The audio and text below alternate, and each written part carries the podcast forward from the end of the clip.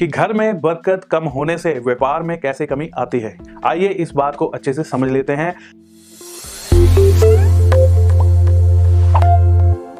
तो ये बहुत ही सिंपल, बहुत ही आसान चीज़ है।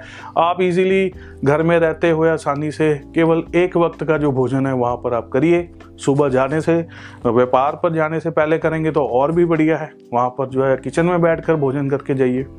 तो इससे जो है आपको बहुत ज़्यादा पॉजिटिव एनर्जी मिलेगी स्ट्रांग चीज़ होगी काम जो है बढ़ेगा काफ़ी चीज़ें होंगी।